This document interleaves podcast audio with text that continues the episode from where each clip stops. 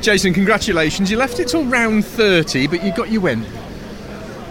Yeah, do you know what? I, I mean, I'm I'm really chuffed, and uh, you know, I made a couple of mistakes this year. Where generally, I think we could have won some races. I think Thruxton we could have won races. I think Brands Hatch here at the beginning of the year we could have won some races. Um, but we, the nice thing is we've been competitive, and uh, you know, we, we know where we need to improve the car, and it's just taken us a little while just to get get the thing in my little zone because I want it to do certain things and I don't want it to do certain things, and it takes a little while.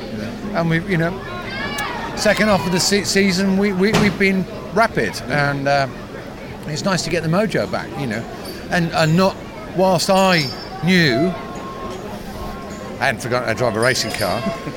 Nevertheless, you know, the evidence on the wall, and people are not aware what went on internally, so that, that they can only view the, on the evidence.